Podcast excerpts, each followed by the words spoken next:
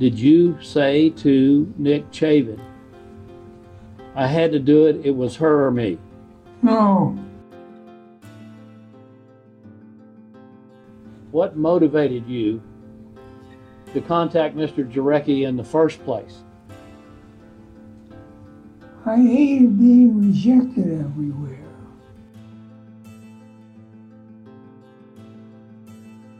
I had this idea that if I could get my correct story out there, then I would be acceptable everywhere.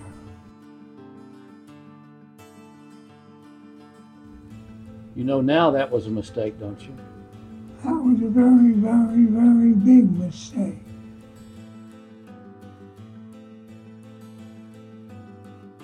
If I'd been offered the right deal, I would have confessed to murdering Susan Berman, to murdering Kathy Durst, to murdering John Lennon, to murdering Jack Kennedy, to murdering Morris Black, and to murdering anybody else whose name I could think of.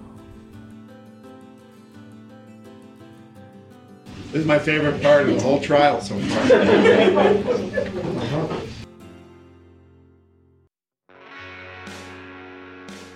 Welcome back to Season 2 of Jury Duty The Trial of Robert Durst. I'm your host, Carrie Antholis. I'm joined by my co host, Brittany Bookbinder. On Tuesday, August 17th, Dick DeGuerin concluded his direct examination of Robert Durst, and Deputy DA John Lewin began his cross examination. Later this week, we will delve into the mesmerizing face off between John Lewin and Robert Durst. But today, we will focus on the final stages of DeGuerin's direct examination. In this episode, we're going to examine the testimony that Robert Durst gave on Monday afternoon and Tuesday morning, the end of his fourth day and the start of his fifth day on the stand, which essentially represent his last opportunity to present his side of the story to the jury without a filter. That's coming up after the break. Hey, it's Ryan Reynolds, and I'm here with Keith, co star of my upcoming film, If, only in theaters, May 17th. Do you want to tell people the big news? All right, I'll do it. Sign up now and you'll get unlimited for $15 a month in six months of Paramount Plus Essential Plan on us. Mintmobile.com slash switch. Upfront payment of $45 equivalent to $15 per month. Unlimited over 40 gigabytes per month. Face lower speeds. Videos at 480p. Active Mint customers by 531.24 get six months of Paramount Plus Essential Plan. Auto renews after six months. Offer ends May 31st, 2024. Separate Paramount Plus registration required. Terms and conditions apply if rated PG.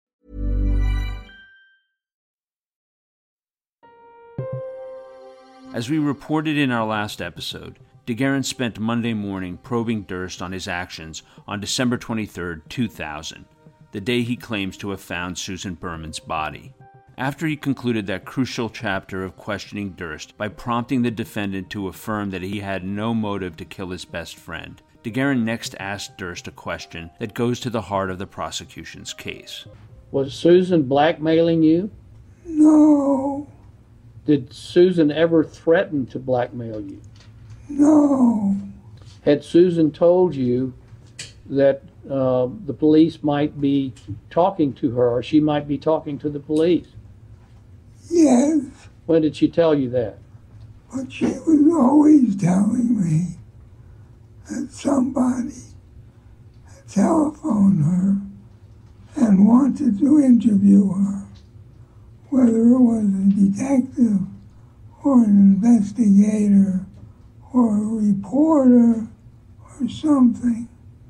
Susan always had stuff had stuff to say, and I had stopped taking it seriously years before that. DeGuerin then sought to counter the prosecution's allegation that Durst had Susan Berman place a call to the dean of Albert Einstein College of Medicine as Kathy Durst by asking Durst about when he spoke to Berman in the days following Kathy's disappearance. When Kathy disappeared, Susan became your spokesperson for a while after that. Is that right? Correct. But did you have any contact with her um, from January the 31st until during the week after Kathy disappeared? In other words, before Kathy called the dean. Did you have any contact with Susan before that? My first contact with Susan was on Wednesday, February 3rd. So did was there anything that Susan had to blackmail you with? No, DeGuerin then asked Durst about the occasions when he assisted Susan financially, presumably to demonstrate that Durst's beneficence to Susan was unrelated to any concern he may have had about Westchester DA Jeanine Pirro's 2000 decision to reopen the investigation into Kathy Durst's disappearance. Bob, um, I started to ask you about um, other monies that you had uh, given to Susan over the years, and you had started to talk about when Paul uh, Kaufman uh, was and Susan were planning on the musical. Uh, what about you? You said that was a that was the one disagreement you had about money. Tell us about that. Paul Kaufman said that he wanted me to put up quote unquote seedling money, 10% of the total budget. That would give Paul Kaufman the opportunity to raise the rest of the money. Paul Kaufman explained to me that the total budget was $5 million and that he wanted me to put up $500,000. I told him he was out of his mind and I would give him $25,000. He said that's a very small amount. And Susan sort of gotten in the middle of it all When was that? in New York, No, that's where. When was it? 1998, I guess. Curiously, Paul Kaufman and Susan Berman attempted to mount the musical about the Dreyfus affair in the early 1990s. DeGuerin then moved on to Durst's interactions with Morris Black in Galveston. His testimony remained largely consistent with his earlier versions of the story. Uh, was there an occasion in which you came to the apartment in Galveston and found that Morris Black was in the apartment? Yeah. All right, I want to go to that first incident, uh, uh, and I want you to explain to us what happened. I was urinating in the bathroom and I heard a shot. I assumed the shot, the noise came from outside, but I wasn't sure. When I got back into the apartment, when I got into the living room, Morris Black was standing there with the gun, pointing at a letter that was thumbtacked or scotch taped up on the wall. The letter was an eviction notice from the landlord. And Morris said, I shot the eviction notice. Inside the gun, inside your apartment, Yes, was there another occasion when Morris Black shot the gun in the apartment? yes. Would you explain to the jury what happened that time? About a week after the first time, I had done something in Houston and came back.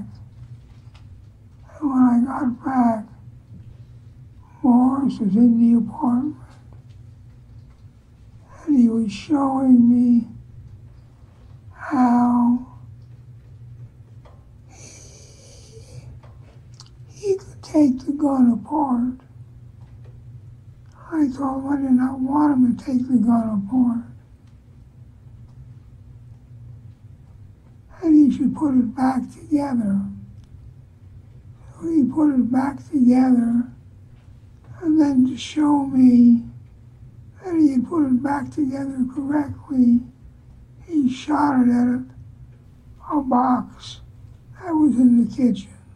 However, there was one new detail that Durst revealed about his friendship with Morris Black. So, in the late summer and fall of 2001, leading up to the end of September, were you openly living as Bob Durst in Galveston? When I was in Galveston, yes. And uh, Morris Black knew that you were Bob Durst. He had known I was Bob Durst for a long time. When was the first time he saw you as Bob Durst and not as Dorothy Ciner with a wig? Sometime in March or April. All right. Did he make any remarks about that? I told him that I sometimes wore a disguise as a woman because I just did not want to be me. And he said he went through that a while ago. In other words, not wanting to be you, not wanting to be Bob Durst. Did you explain to him why you didn't want to be Bob Durst? primarily because of Jeanine Pirro. Quote, primarily because of Jeanine Pirro, end quote.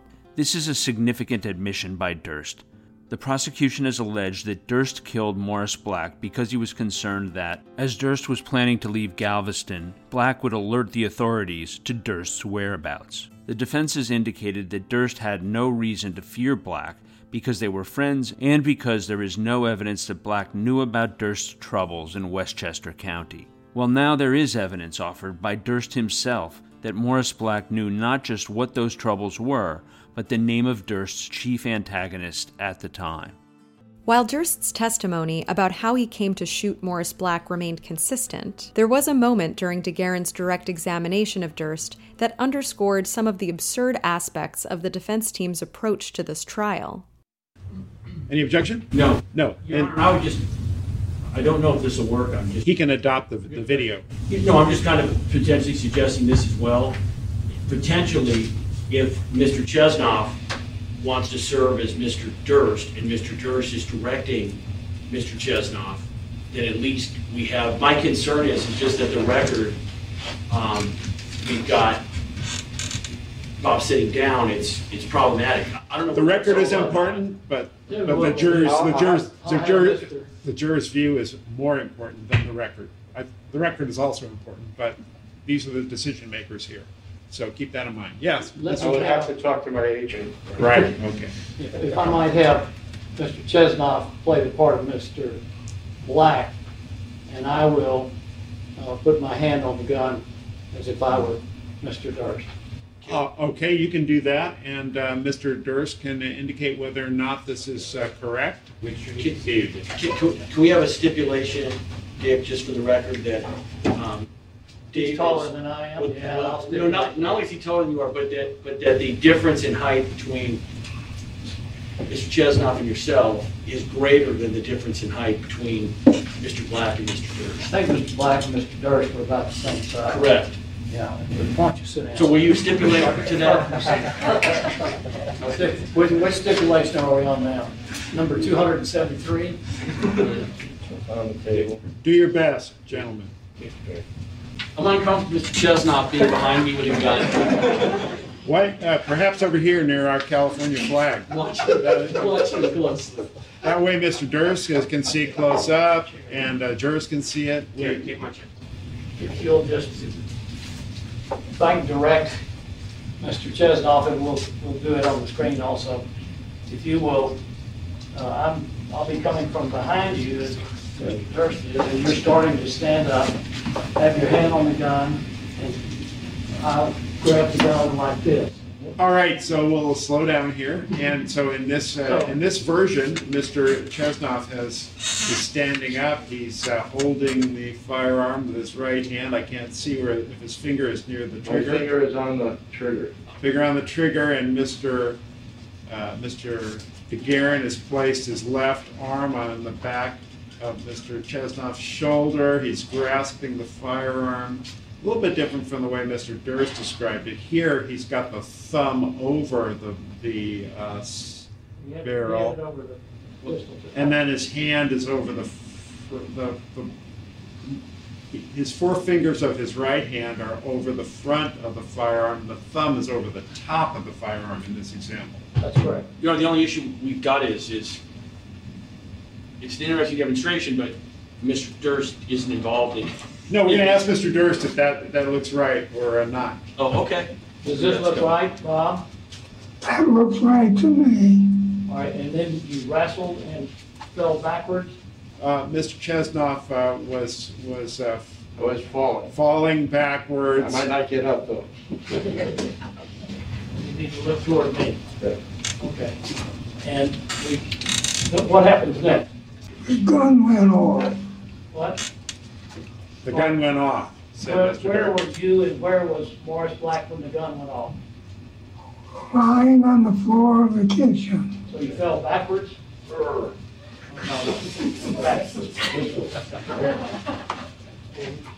Mr. Chesnoff has done his best Hollywood falling back. Like still grasping the gun, finger on the years ago in trigger. Galveston, I could get down. And uh, we'll stipulate that Mr. DeGuerin uh, got, got down with him.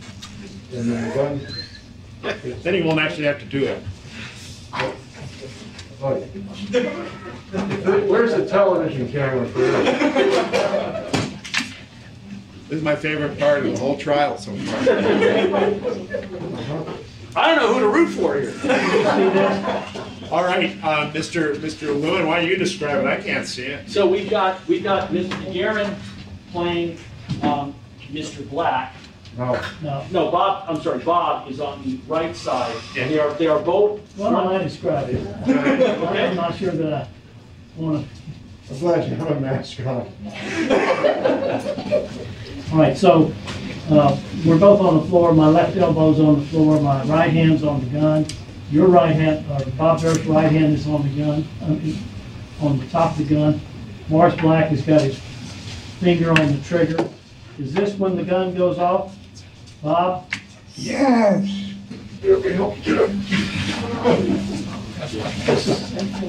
I've got plenty of help. In case it wasn't clear, that was Deputy District Attorney John Lewin suggesting to the defense that they act out the shooting of Morris Black, and the defense team taking up Lewin's suggestion. Ever catch yourself eating the same flavorless dinner three days in a row? Dreaming of something better? Well, HelloFresh is your guilt free dream come true, baby. It's me, Keke Palmer. Let's wake up those taste buds with hot, juicy pecan crusted chicken or garlic butter shrimp scampi. Mm. Hello Fresh. Stop dreaming of all the delicious possibilities and dig in at HelloFresh.com. Let's get this dinner party started.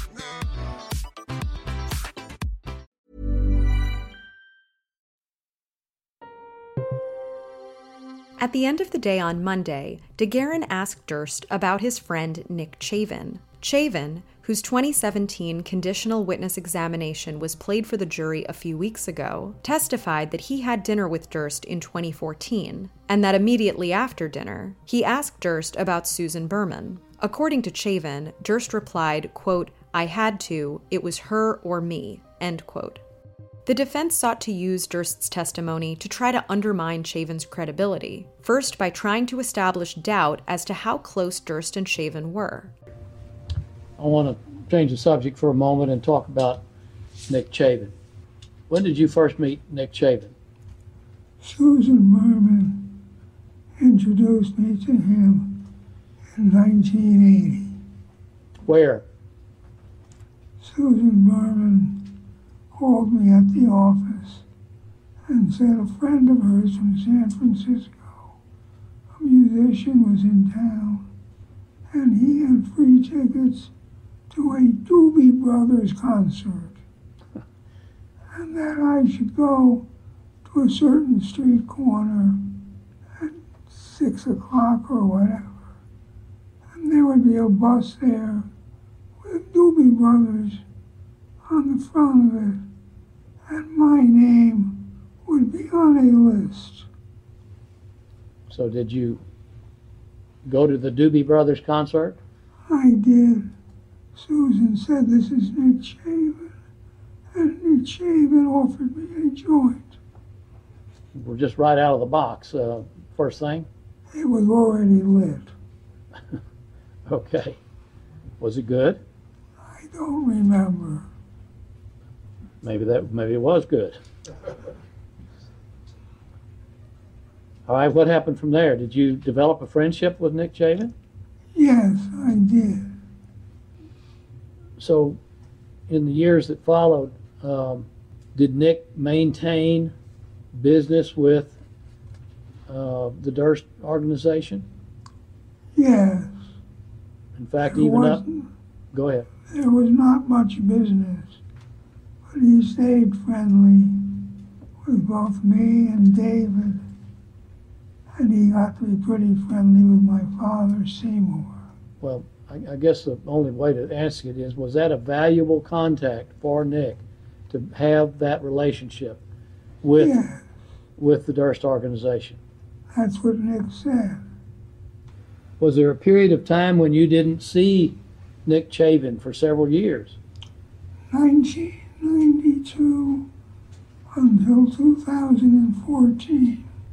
Okay, so from 1992 to 2014, did you have any contact whatsoever with Nick Chavin? No, When did Nick Chavin get married?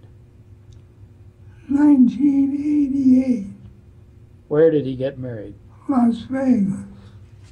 Did you go to his wedding? I was a co-best man, Who was the other best man? Kinky Friedman. Was Susan there? Susan was there. What about Susan's father? I don't mean Susan's father, I'm sorry, uh, Nick's father. Yes, Nick's father, Mr. Chavin, was there. Was there something that happened there that strained your relationship with Nick Chavin? You understand the question? And just I understand the question. without answering what it was, just was there su- such a thing? The answer is yes.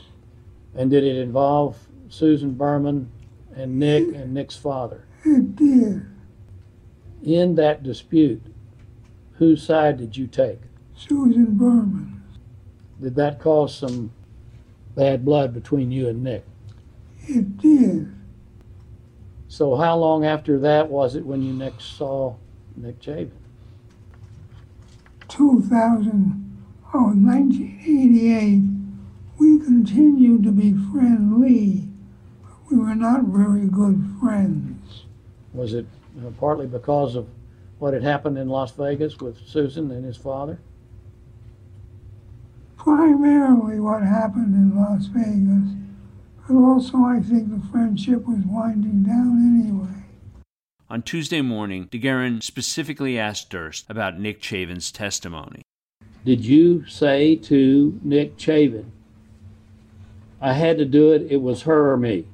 No, All right, Mr. Lewin's question was, he turned to you and he said it was either Susan or me, and, and Nick breaks in and says, yeah, no, that didn't happen. She told me she, that she said it, and I said, that didn't happen. She said, you told me it did. I said, no, I didn't, and it didn't happen. Was he telling the truth there? Do you understand the question? no, when Nick said that didn't happen, you saying it was either Susan or me, when Nick said that didn't happen, was he telling the truth there? it didn't, it didn't, it didn't happen. Yes, he was telling the truth. Did you ever tell Terry at any point in time, ever, that at any point in time Bob told you words to the effect of, quote, it was either Susan or me? Mr. Chavin's answer, no.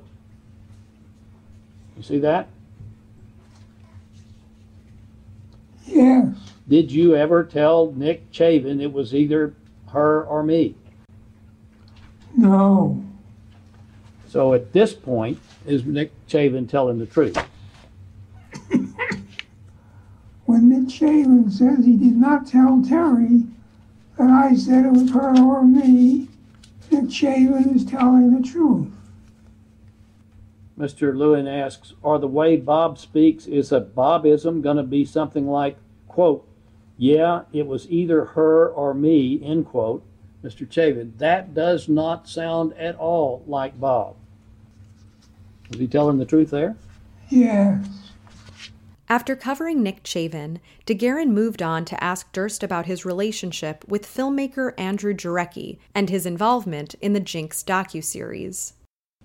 What motivated you to contact Mr. Jarecki in the first place? I hated being rejected everywhere. I was rejected from co-ops in New York City, the condominiums in Houston, and in Los Angeles. I was rejected by six condominiums. When, In Los Angeles, LACMA has something called, oh, what are they called?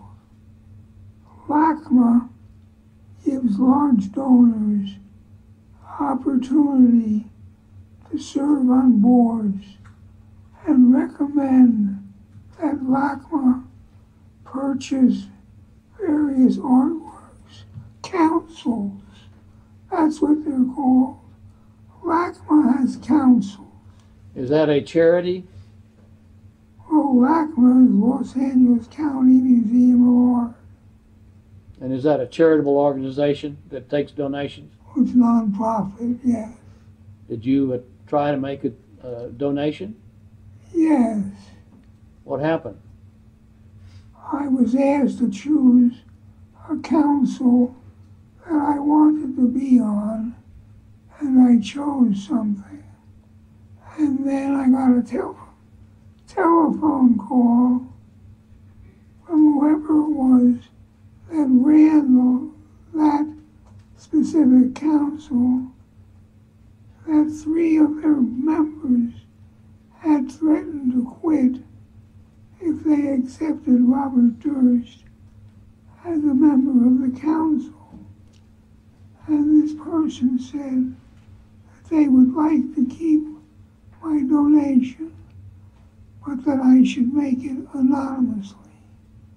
From all these things, did you feel rejection? Yes, And so, what did you want to do about it? I had this idea that if I could get my correct story out there, that I would be acceptable everywhere. Were you using any drugs during those interviews?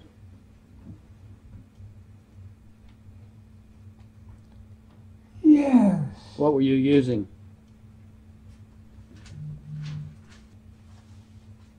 Do You understand the question? I understand and I'm trying to remember. Crystal methon, meth, whatever, crystal meth. What what effect does that have on you? Or what did it have on you? It speeds you up. What was your hope that Mr. Jarecki would do with the interviews? I was expecting him to come up with a show that he would find one of the interview programs to carry. Were you expecting the interviews to be favorable to you?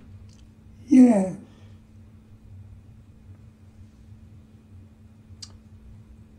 You know now that was a mistake, don't you? that was a very, very, very big mistake. Toward the end of the second round of interviews, Mr. Jarecki confronts you with two envelopes addressed to Susan Berman and with the cadaver note. You recall that? Yes, He asked you whether you wrote the cadaver note, and you said no. You recall that? Yes. When that happened, did you realize um, that it was pretty obvious that the handwriting was the same? Yes. At one point, you say something to the effect, There it is, you're caught. You say that to yourself. You say it out loud. First, have you spoken out loud to yourself? I've been talking to myself since I was a little boy. Do you realize that you're doing it? Usually I realize I'm doing it, but there are times when I don't realize I'm doing it. It seems I talk to myself about my thoughts, so some of what I'm thinking I do not say it out loud. When you said, There it is, you're caught, what did you mean? I was talking about being caught writing the cadaver note. Even though you had denied it for years? Yes. Later, uh, in the recording of your talking to yourself, you also said, kill them all, of course. Yeah. What did you mean by that? What I did not say out loud, or perhaps I said very softly, is they'll all think I killed them all, of course. Durst did not address the meaning of his utterance, quote, there it is, you're caught, end quote. DeGuerin, in one of his last areas of questioning, asked Durst about his actions following the airing of the fifth episode of The Jinx and his experience in the New Orleans Parish prison. All right. Let's go forward. Uh, did you watch the first episodes of All Good, uh, excuse me, of The Jinx? Yes, I subscribe to HBO specifically to watch it. Where were you when you watched it? In Houston, Texas. And where did you live in Houston? 2520 Robin Hood Street. And is that a, uh, a condominium that you owned and still own? Yes. By the time the fifth segment came out, what was your realization about what this program was going to be? Well, long before the fifth segment, fifth segment convinced me that I was going to be arrested and that I should go into hiding. So, what did you decide to do? What did I do? I went to New Orleans. I registered under a phony name in a hotel. A Marriott something or other. The JW Marriott? Sure. Did you take a gun with you? I did. What were you going to do with the gun? I was going to, I was going to shoot myself. It's in evidence here. Uh, there was a a revolver that had one chamber that had a fired shell in it. Did you fire that shell? Yes, when my friend delivered to me a car and the gun, I took the gun out onto my balcony at 2520 Robin Hood and I shot it Why? to make sure it worked. Then you were you got to New Orleans, the JW Marriott, perhaps Wednesday. That be that would be the Wednesday of the week preceding the final segment to be shown on Sunday, correct? Correct. What did you do while you were in New Orleans? I ate. There was a, a map, a road map that was found. It's in evidence. It's a map of the southeastern United States, and it also has in the lower right-hand corner an outline of Cuba. Were you planning to go to Cuba? No, Had you told people that you might go to Cuba? no, Did you tell Andrew Jarecki that you might go to Cuba? no. Do you have any recollection, even whether it was a, as a joke or not, of saying that you might go to Cuba? I never told anybody seriously or as a joke that I might go to Cuba. So when you were confronted in the lobby of the J.W. Marriott by two FBI agents, a, a large, very large man and a, a woman FBI agent, were you put under arrest? Well, there was a dispute about that. Well, I said they put me under arrest. They said we did not put you under arrest. I said they handcuffed me to a table. They said we did handcuff him to a table, but he was not under arrest. and did you go to the um, Orleans Parish Prison, the jail, later that day? In the evening, yes. Would you describe briefly the conditions of the Orleans Parish Prison that night? I was directed to a cell, They asked to take off my clothes, which I did. And then the guard started to walk away. And I hollered after him, Aren't you going to give me clothes?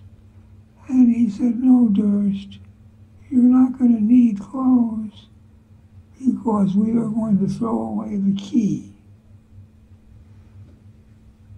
So, were you nude, naked? Yeah, What was the what? What were the conditions of your cell? There was nothing in it. There were two metal bunk beds, one over the other. There was a sink toilet. There was not even a mattress on one of the bunks. No, there was nothing. Was there a blanket or anything to cover yourself with?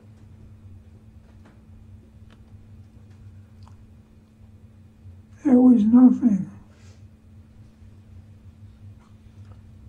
What was the temperature? I was cold. What's the next thing that happened? Well, I curled up on one of the bunk beds, I must have been very tired because I don't remember falling asleep, and I don't remember ever waking up until the morning when I heard my last name shouted. And what happened next? A guard said, You have a legal visit. Put on these clothes.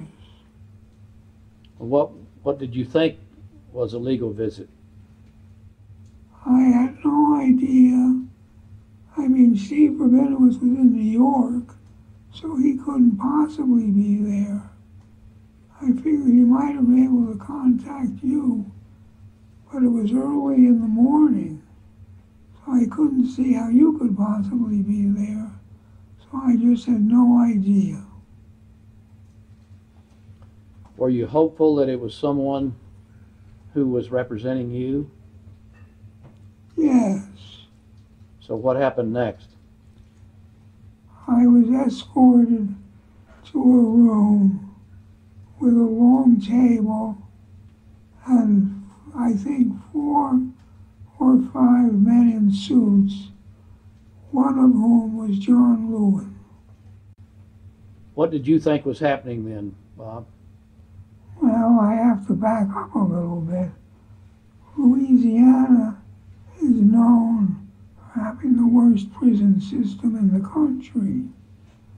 Louisiana State Penitentiary, Angola, every year, every year is rated either the worst, most dangerous prison or one of the wor- worst, most dangerous prisons. And I thought to myself, these guys are from Los Angeles. I want to do a plea bargain with these guys and get out of Louisiana.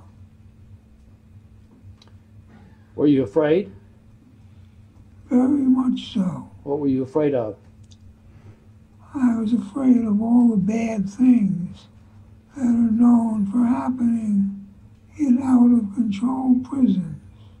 When you were arrested uh, in Louisiana, in your hotel, you had a gun, you had money, you had marijuana. Were you afraid of going to prison in Louisiana? Yes, Had you been using the marijuana uh, the day before,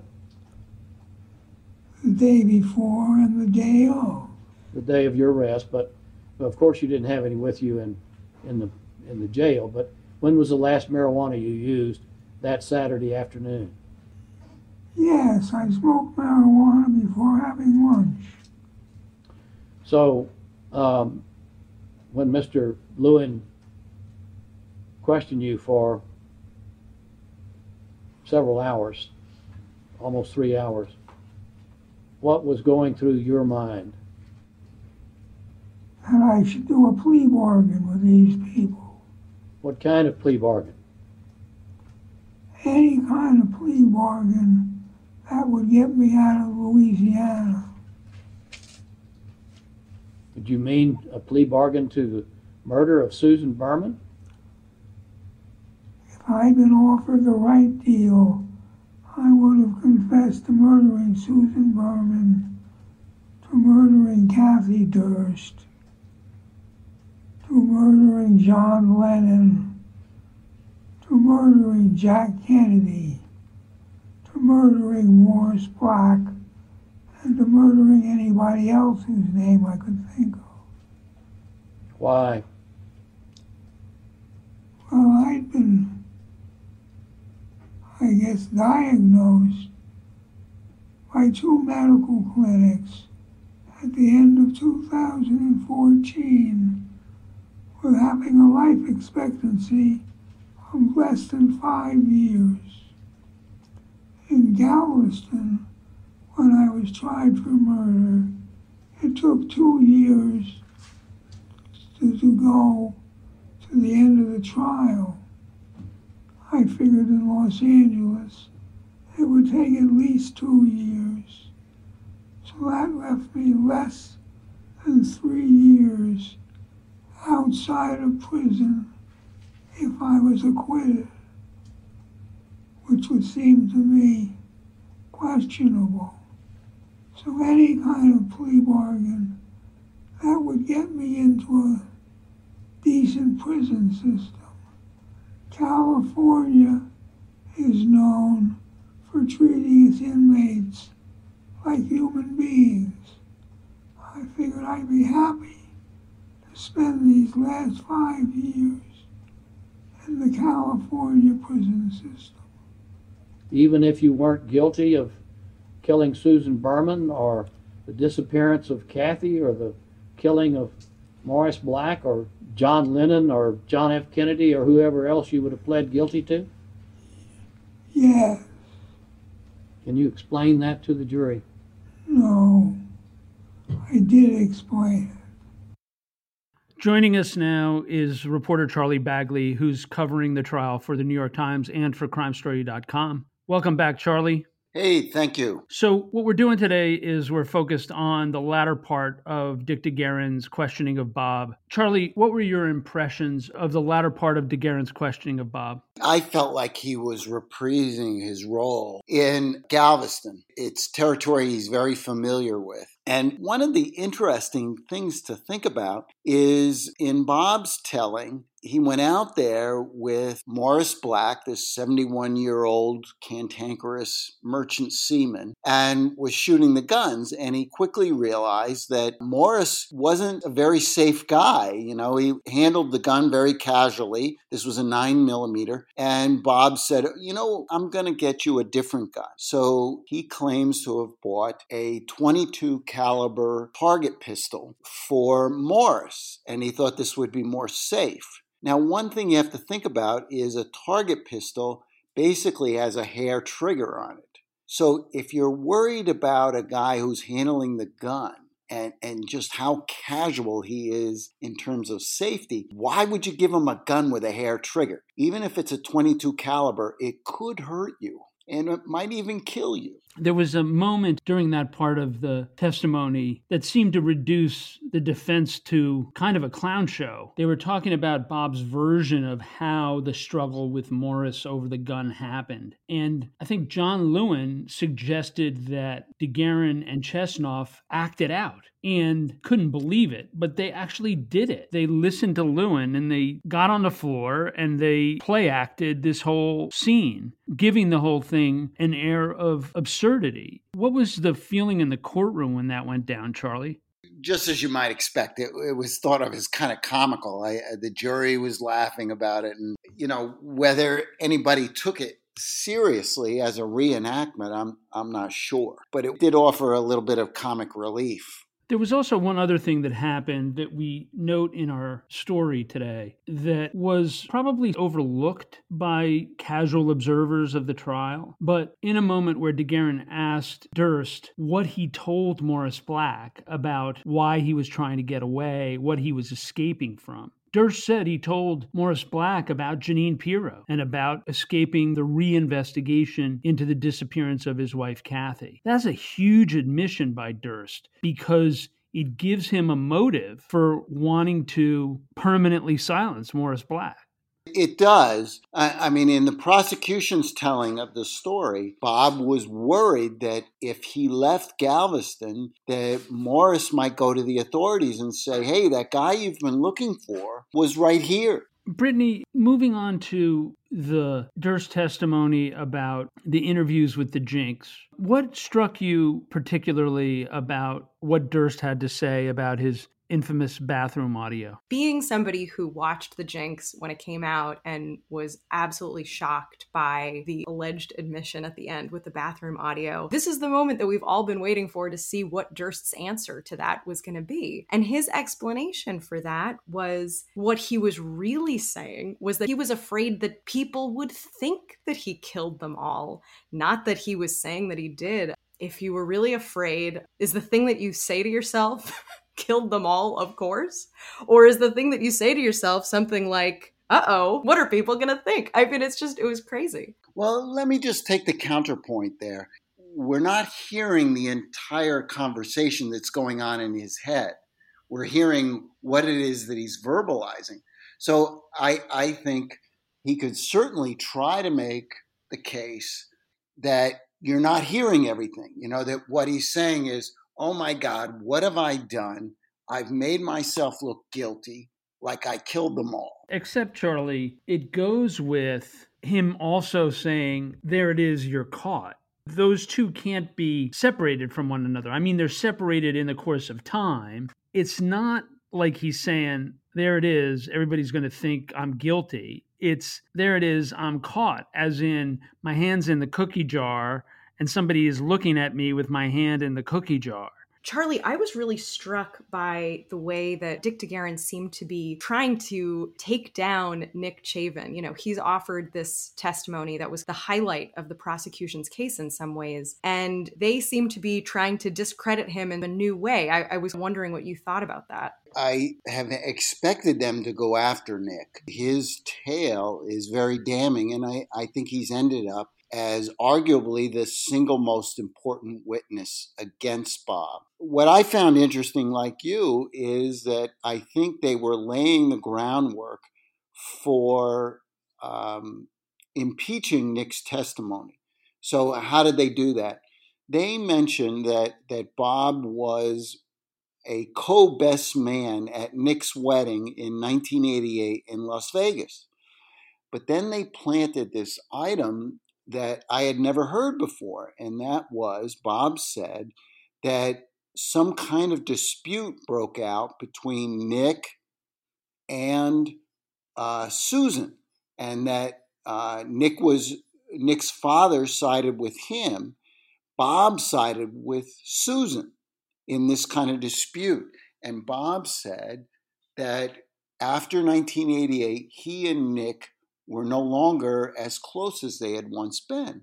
Yeah, and then this purported incident at Nick Chavin's wedding. Um, do you have any idea what that's about? I, I had never heard this. Uh, I asked Nick about this after Bob testified, and he, he was flabbergasted. He had no idea what Bob was talking about. I asked Terry, his wife, as well, and she also was was stumped as to what Bob was talking about.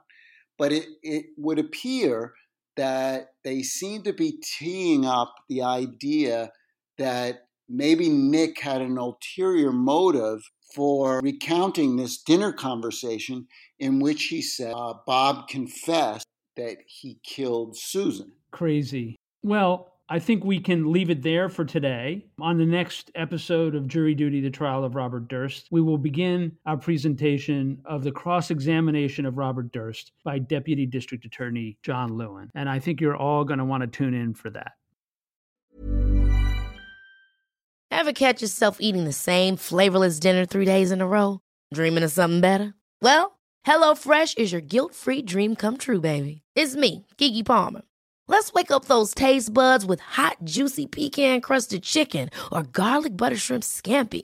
Mm. Hello Fresh. Stop dreaming of all the delicious possibilities and dig in at HelloFresh.com. Let's get this dinner party started.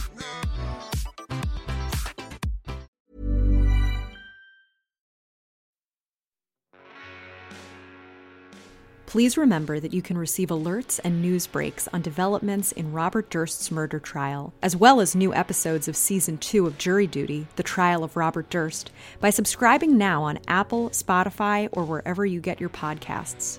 Again, if you want to refresh your memory on where the prosecution and defense are heading with their arguments in the trial, go back and re listen to episodes from Season 1. And head over to crimestory.com for in depth coverage of the Durst story. Jury Duty The Trial of Robert Durst is created and produced by Kary Antholis. This episode was written and edited by yours truly, Brittany Bookbinder. It was co produced by Alexis Notarbartolo and Brittany Bookbinder. Music was provided by Strike Audio. Thanks for joining us, and we hope you'll come back for the next episode of Jury Duty The Trial of Robert Durst.